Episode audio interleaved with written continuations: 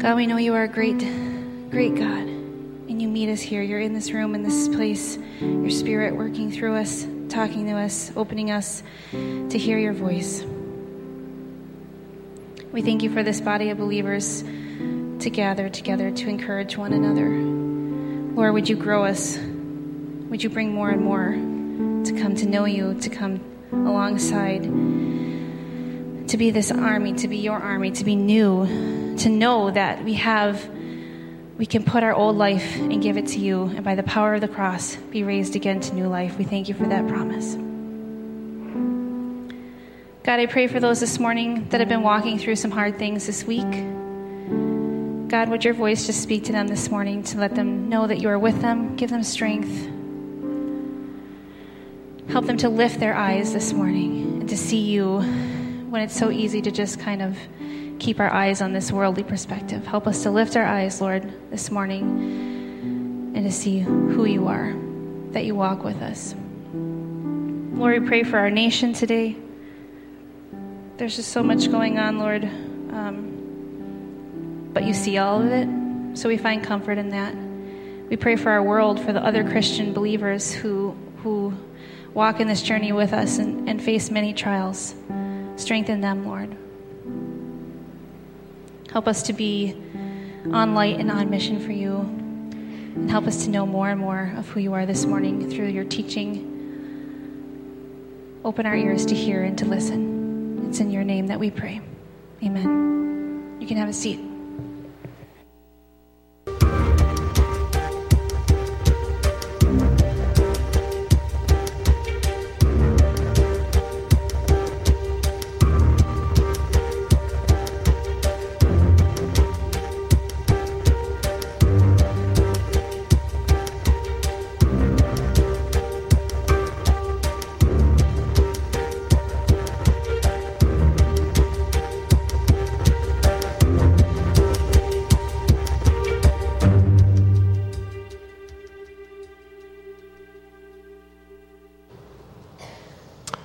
Christ Church. I'm Pastor Bob, lead pastor here at uh, Christ Church. Uh, thank you for being here this morning, uh, weathering the cold, as Anna said, and uh, being here. Hopefully, the Holy Spirit is just warming you up big time, right? Uh, upper room, glad you're here too. I uh, know you're having an awesome experience upstairs because hot air rises. So enjoy the warmth up there. And all our folks online, obviously, glad that you're with us today too.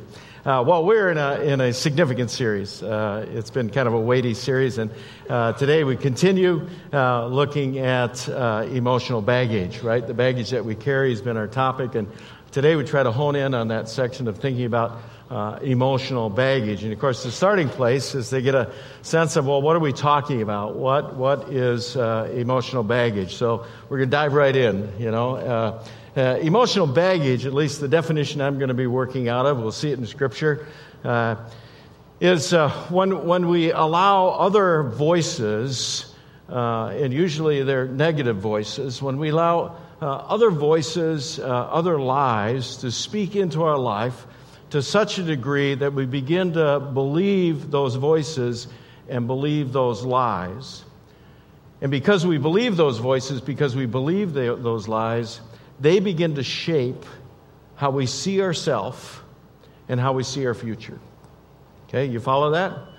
Uh, emotional baggage. The baggage we get from other people, other influences, voices that come into our lives, and, and we take that in, we believe it as truth, and the impact of that is it changes the way we see ourselves and the way we see the possibilities of our future. I'll give you an example from my own life, and I'm going to be try to be really sensitive here. Uh, it's about my mother, and uh, my mother was uh, a woman at one point in her life uh, where uh, she would uh, self admit that she had lost, in her terms, her girlish figure. Not making any judgments here, not trying to tread any water I shouldn't, but if that term's okay you get the image, right? Uh, yeah, she had a few extra pounds on there and she had lost her girlish image. And whenever uh, anybody would challenge her about her, her, weight or say anything about her appearance, her response was uh, she would say, Well, my son, meaning me, is the one who cost me my girlish figure. She would even periodically remind me, just because she wanted to, you know, you cost me my girlish figure. So, of course, I grew up believing that I did that. And after all, what kind of son does that to his mother? What horrible person would actually do such a terrible thing to cause his mother to lose her girlish figure? You get the deal, right? I mean, the truth is, that had tremendous emotional impact in my life because I believed the lie.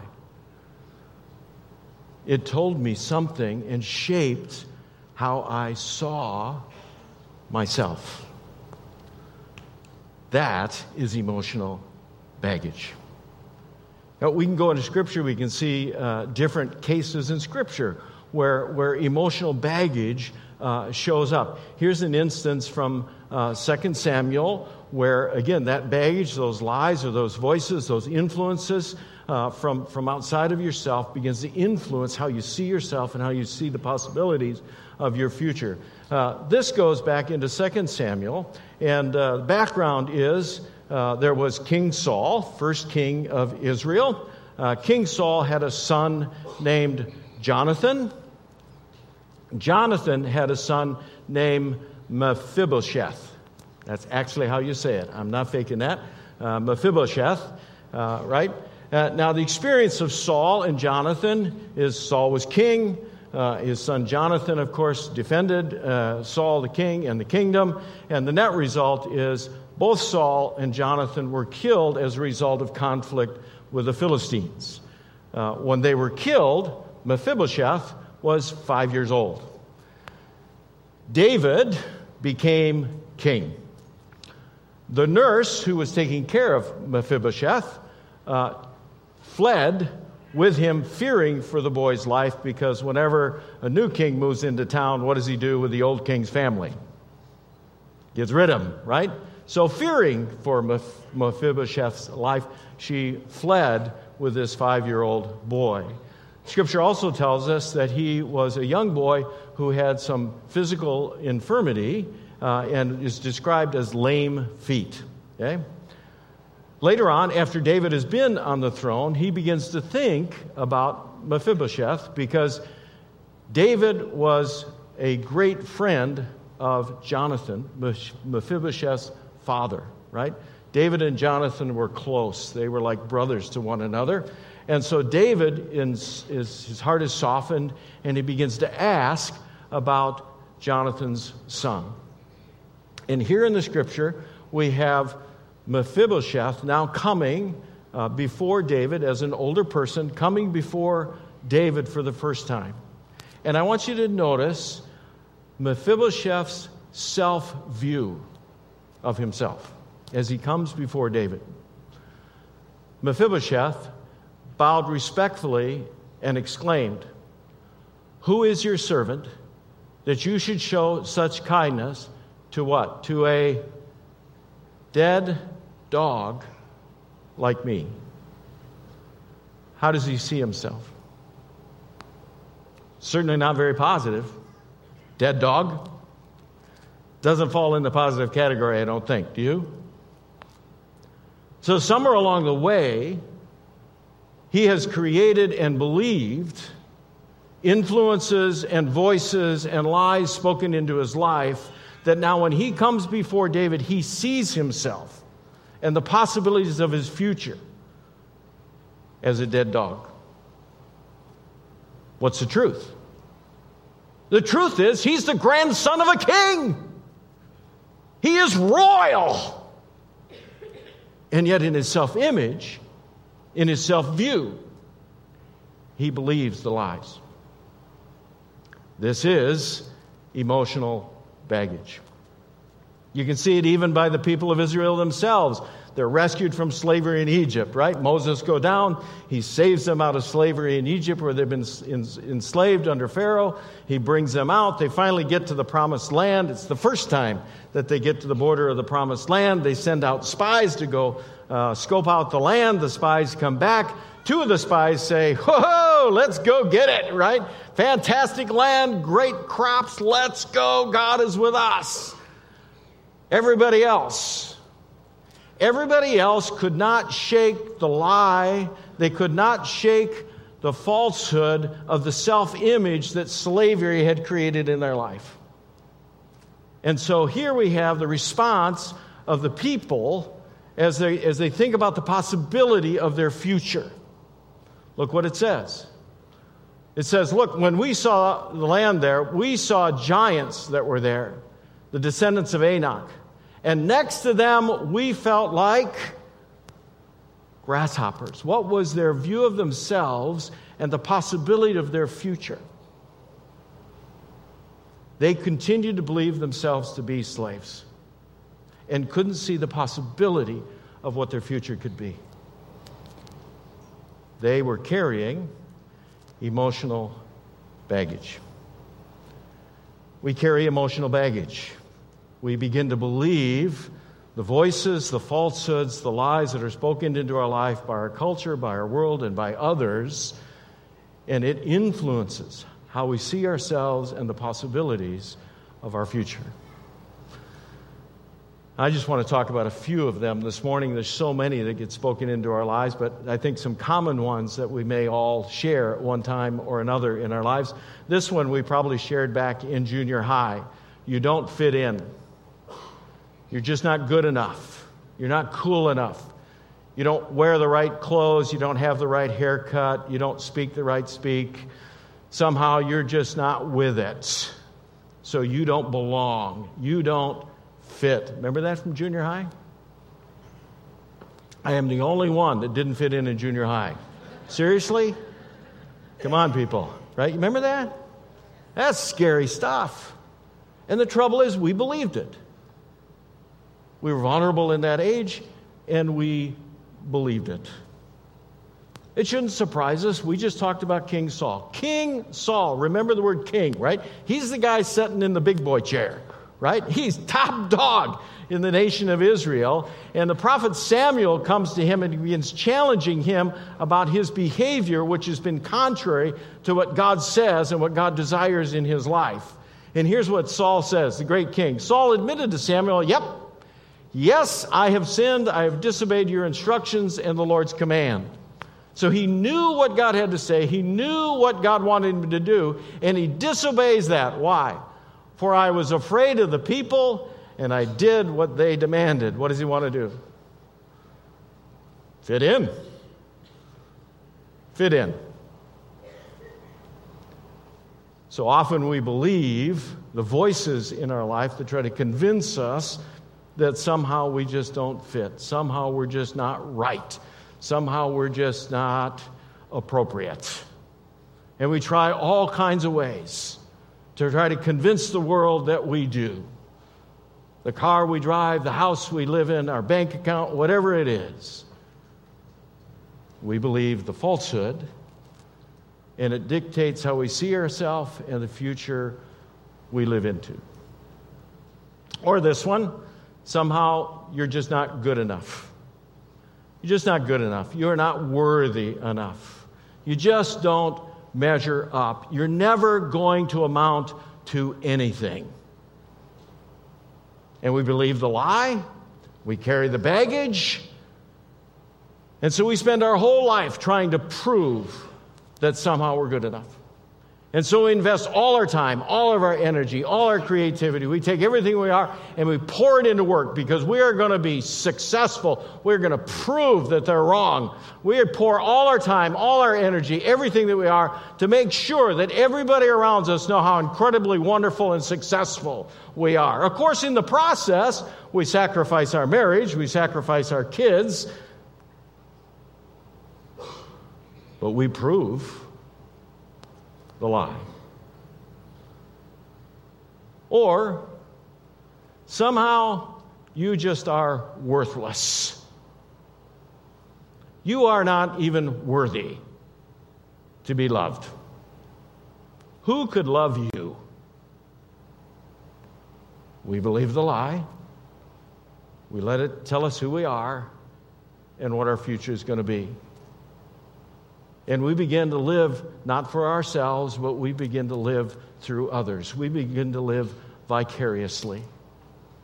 How many people do you know in the world who believe that lie and they find all of their affirmation through the lives of others? My football team always wins the Super Bowl. If they don't, I get the one that does. Or we live through our kids and we put the pressure on them to perform and be incredible and be successful, not for them, but for ourselves, so we can live vicariously through them. Or we're like this woman in the Gospel of John, and we begin to look for love in all the wrong places. And we compromise our principles, we compromise what we know God wants us to be and do in our life, and we do anything so that somehow we feel loved and worthy.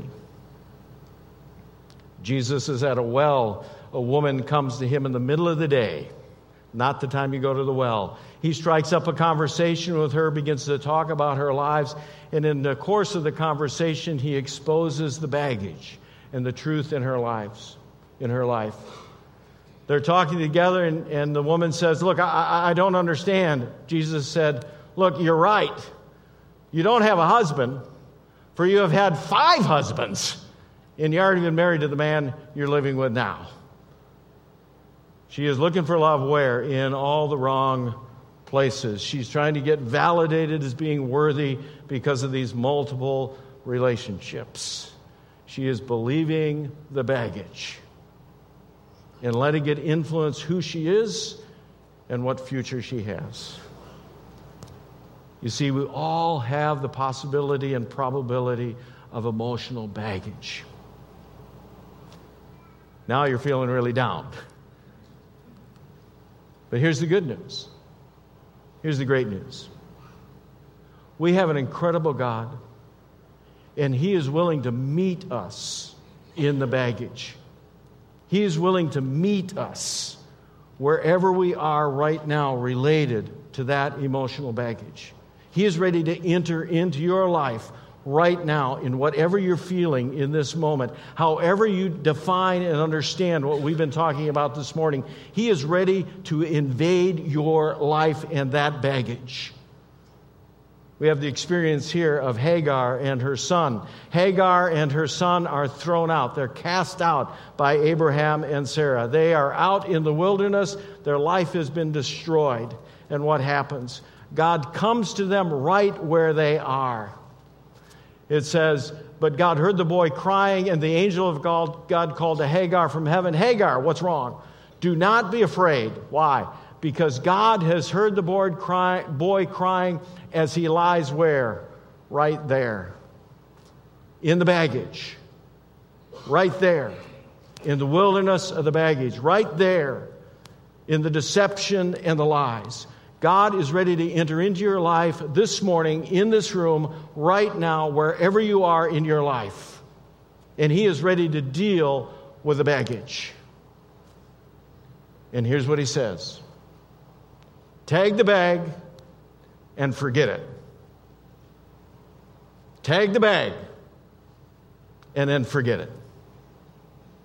Go ahead and look at your life, identify that emotional baggage, tag it for what it is a falsehood and a lie in God's eyes. And then forget it. Look what he says.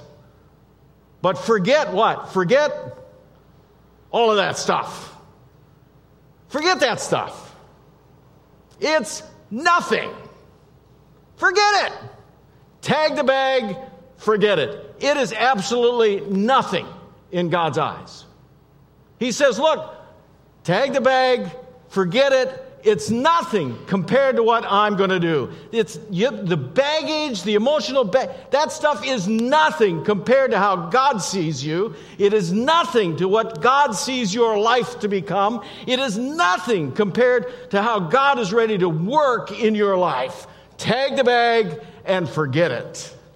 It is nothing compared to what God is prepared to do in your life. Here's the truth I did not cause my mother to lose her girlish figure. Chocolate, ice cream, and a lot of sugar had a lot more to do with that than me popping out of the womb. Tag the bag and forget it. That's not who I am. Tag the bag and forget it. All we got to do is look at Scripture and see multiple people just like us who have all kinds of baggage, all kinds of emotional baggage, who have just done this simple thing. They've just surrendered their life to Christ, tagged the bag, and said, I am no longer that person. I am who God says I am. Here's just a small list.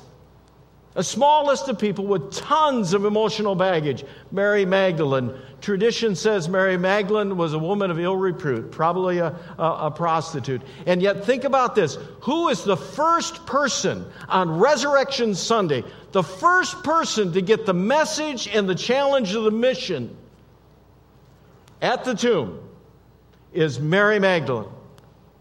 And Jesus approaches her first and says, Go tell the guys the good news. In spite of her baggage. Peter, we talked about him, the guy that denied Jesus three times, and yet Peter becomes a foundation of the church. Jacob, a guy who was a swindler and a liar, okay, stole his brother's birthright. And yet, through Jacob, God continues the promises and the lineage that leads to Jesus. The same is true with Ruth and Rahab, foreigners. And you, you, go into Matthew and you read through the genealogy in Matthew that ultimately gets to Jesus, and guess whose name you're going to find there? Ruth and Rahab. People with baggage. And yet God creates a new future. Paul, persecutor of the church, murdered Christians. And yet we still read the letters that he wrote today and the gospel about Jesus Christ that he proclaims into our life even today. Matthew, tax collector and sinner. And yet we go to his gospel and get the witness of who Jesus Christ is. These are people with baggage. But what happened? Tag the bag and forget it. Why? Not because of who you are, but because of who God is, because of what God is prepared to do in your life. Look at the disciples, the early disciples. Here we have the example of Peter and John, right? They're, they're arrested before the, the Sanhedrin, the ruling council of the Jews, and here's the way the Jews looked at them. It says they looked at them and they could see that they were ordinary men with no special training. What if they'd have believed that? What if the apostles would have believed that? The voices that were speaking about them in their time. What if they would have believed the powerful Sanhedrin? Oh, yeah, we're just fishermen. I don't see how we can make any difference in the world. I don't see how my life can do anything for the cause of the kingdom of heaven. If they'd have believed those falsehoods, if they would have believed those lies, you would not be sitting in the room today. But they didn't believe it. Tag the bag and forget it. Why? Not because of who you are, who God is. And God looks at your life, He shows no favoritism. He only sees Jesus Christ in your life and what you can be and what God can do in your future. You can tag the bag and you forget it. When we tag the bag, when we forget it, we need to step into listening to a different voice. Right? You see, it is the negative voices, those influences that want to keep pushing our lives and creating this emotional baggage. You just need to stop listening to the voices and start listening to something more powerful in your life. Stop listening to the falsehood and start listening to what God says. You are in Christ who God says you are. You are in Christ who God claims you to be you are in Christ who God makes you, you can tag your bag and forget it and stop listening to the voices. It's as simple as this. Just change the station. By the way, anybody know when the first push button radio went into a car? I do. 1936. The Motorola Company. Think about Motorola. Motor and Victrola, you put them together and you get Motorola. What's the whole principle behind the radio? The push button radio. If you don't like what you're listening to, what do you do? Push the button. Start listening to something else. You don't like what somebody's singing or saying? Push the button. Start listening to something else. Take the bag. Forget it. Stop listening to the lies. Start listening to the truth. Start listening to what God says about you. Start listening to what God promises over your life. Tag the bag. Forget it. Change the channel. Start listening to the truth. Surround yourself with the truth. What's the truth? Well, if you're a Christ follower and you've already received Christ and said, Listen, my life is no longer my own, it is His, I am in Christ, then you belong to Him. You don't belong to the falsehoods, you don't belong to the voices, you don't belong to the lies, you belong to the truth. You belong to Christ. You are not what you were, you are who He says you are. 2 Corinthians, Paul says, this means that anyone who belongs to Christ has become a what? A new person. Tag the bag, forget it, change the channel, believe what God says about you. In Christ, you are forgiven. You wonder how valuable you are? You wonder how, uh, what your worth is? You are so incredibly valuable that the Son of God would give up his life. That's how valuable you are. You are worth the blood of Jesus Christ laid out on some lumber. You wonder? You wonder about your life and how big it become and what your future can be? You're in Christ. You belong to a movement and a cause that will change the face of the earth. Your life is about something so much bigger than yourself. Your life is about changing people's hearts for the cause and the sake of eternity. Don't believe the lies.